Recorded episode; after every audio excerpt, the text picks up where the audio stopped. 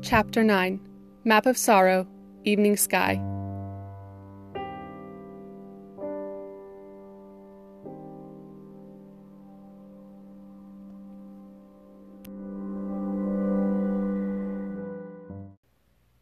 I wrap my arms around Aneta and listen to her scream. It pierces right through me and my ears begin to bleed. Her screams tell a story, a story impossible to tell with words. Aneta has spent years on Ocean. She has been lonely, unbelievably hurt by those who belonged in her life before Ocean. For months at a time, her mind has been attacked and left to shreds. Every hurting part of her has been invisible to me before now, but I see her terror in this moment. My life eyes have opened to the parts of life that need healed and helped and held. Aneta, the girl who offers sunflowers and violets, plans soup for sunset, and asks about my grief, needs to be seen past the love she holds for others and the hope she shares just by being alive to life. I help Aneta sit down, taking care that no ocean water touches her skin. Her dry tears have made deep pathways down her face. It is the saddest I have ever seen her, the saddest I have ever seen anyone. I pick a handful of new lilies from my dress and use the petals to ease the pain marking her face. And though there is a defined map of sorrow, her eyes are still filled with life. Hope has remained through the worst of her anguish, and I know light will break, soon break all that's breaking her. But Aneta must grieve. She must make space to be human. Ocean does hold the best of all beautiful things, but it also exposes the heartache that must be felt. I gently nudge Aneta's head to my shoulder. The beginning of sunset fills the sky, and I check to make sure Aneta's eyes are open to the glorious, comforting display. Light is her favorite thing, and though she'd rather let her whole body go numb, I hold her securely to face the sunset. Aneta's eyelids are half shut, but I know light is getting in. While Aneta leans against me, I admire the gentle blues and differing hues of yellow and purple. The colors deepen, and I'm made breathless because the colors are just like Aneta's dress. Every shade is a perfect replica, every swirl and wisp a, ref- a reflection of Aneta in motion.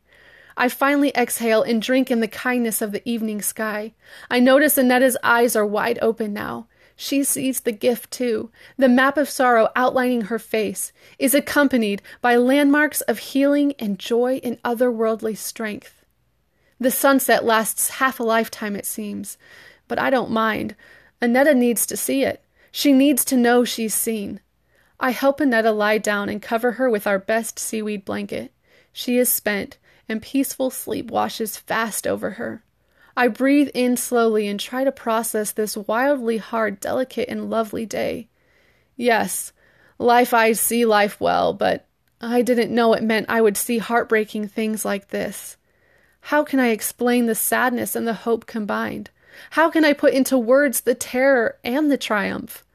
I prepare soup for Stella while the events of the day tangle up my thoughts.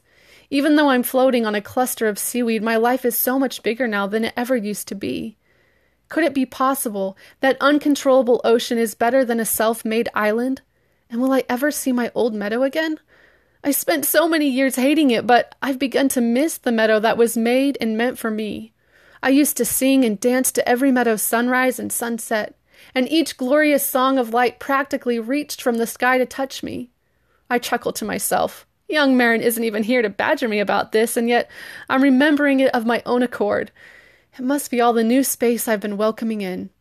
The soup simmers, disrupting my thoughts. The moon is vibrant and the stars poke through the dark as I wake Stella to eat.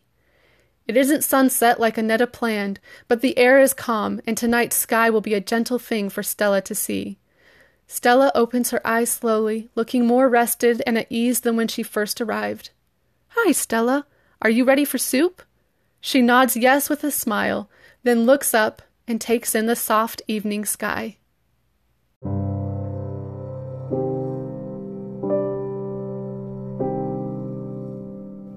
Chapter 10 Thirty Years or So.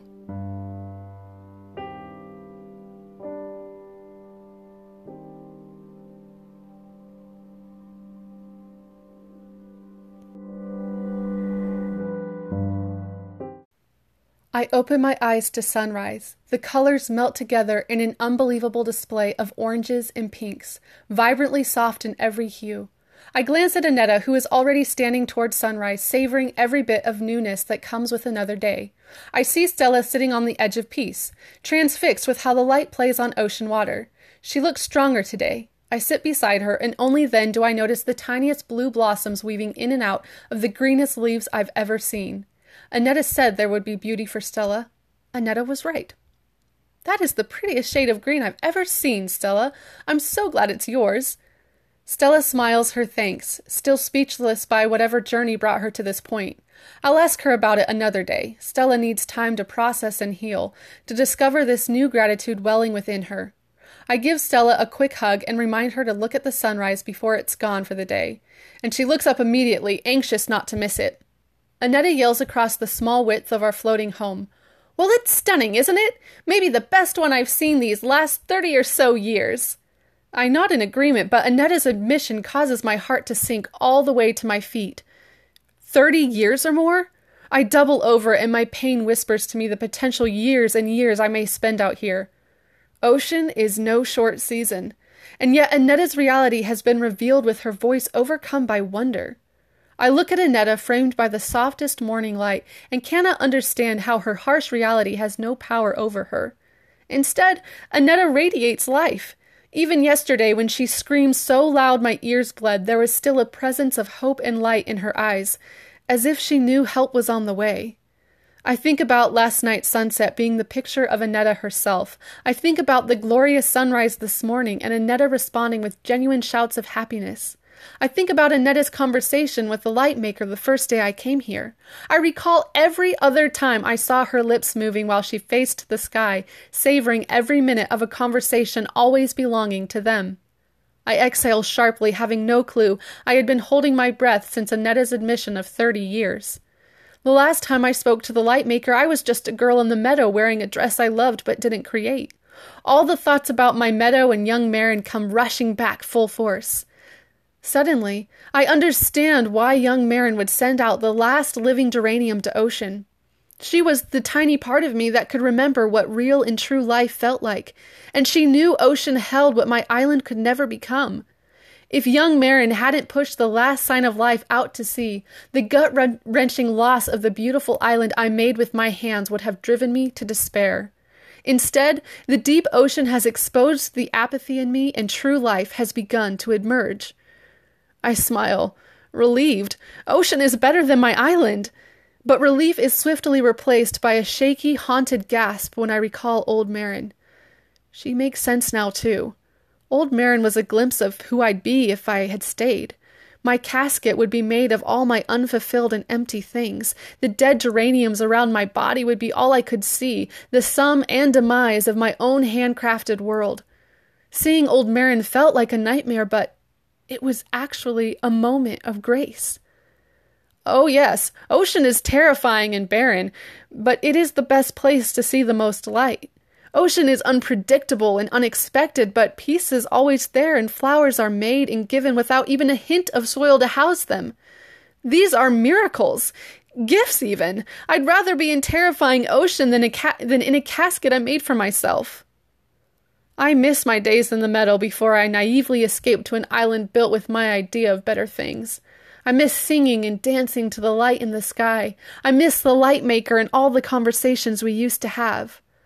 But he's filled terrifying ocean with a thousand displays of light and given me a million moments to wake up to life.